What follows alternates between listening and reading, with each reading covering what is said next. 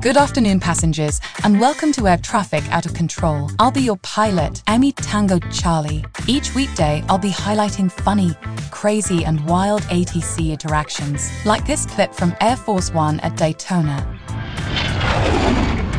Air Force One is two minutes from show center. Air Force One is one minute from show center. Air Force One. Could you on the downwind? For runway 7 left. Wind 13012, the altimeter 30. 1-1, runway 7 left, clear to land. 7 left, clear to land, uh, 3011 will be a 1500 foot pattern, Air Force One. And Air Force One, use caution, there's birds north of the approach into 7 left. They appear to be uh, just west of the speedway. Here's a flight requesting clearance to return to the airport due to unruly passengers. Uh, captain's talking to the back right now. We do believe that they are subdued and they are in uh, the uh, uh, flight.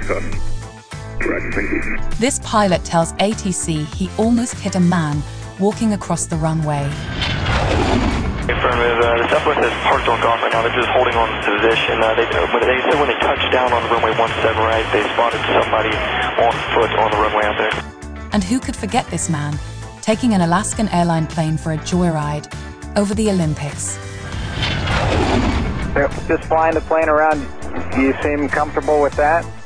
Oh hell yeah, it's a blast, man. I played video games before, so I, uh, you know, I know what I'm doing a little bit.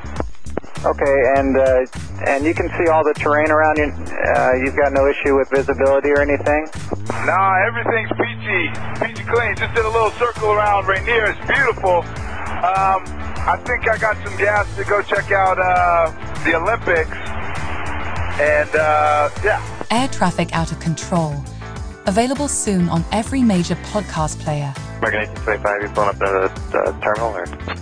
Well, we're outside here. They're saying the ramp is closed. They won't let us park because of uh, Air Force One. ATC OOC, your front row seat to the twisted tarmac. Yeah, that's all mumbo jumbo. I have no idea what all that means. I wouldn't know how to um, punch it in.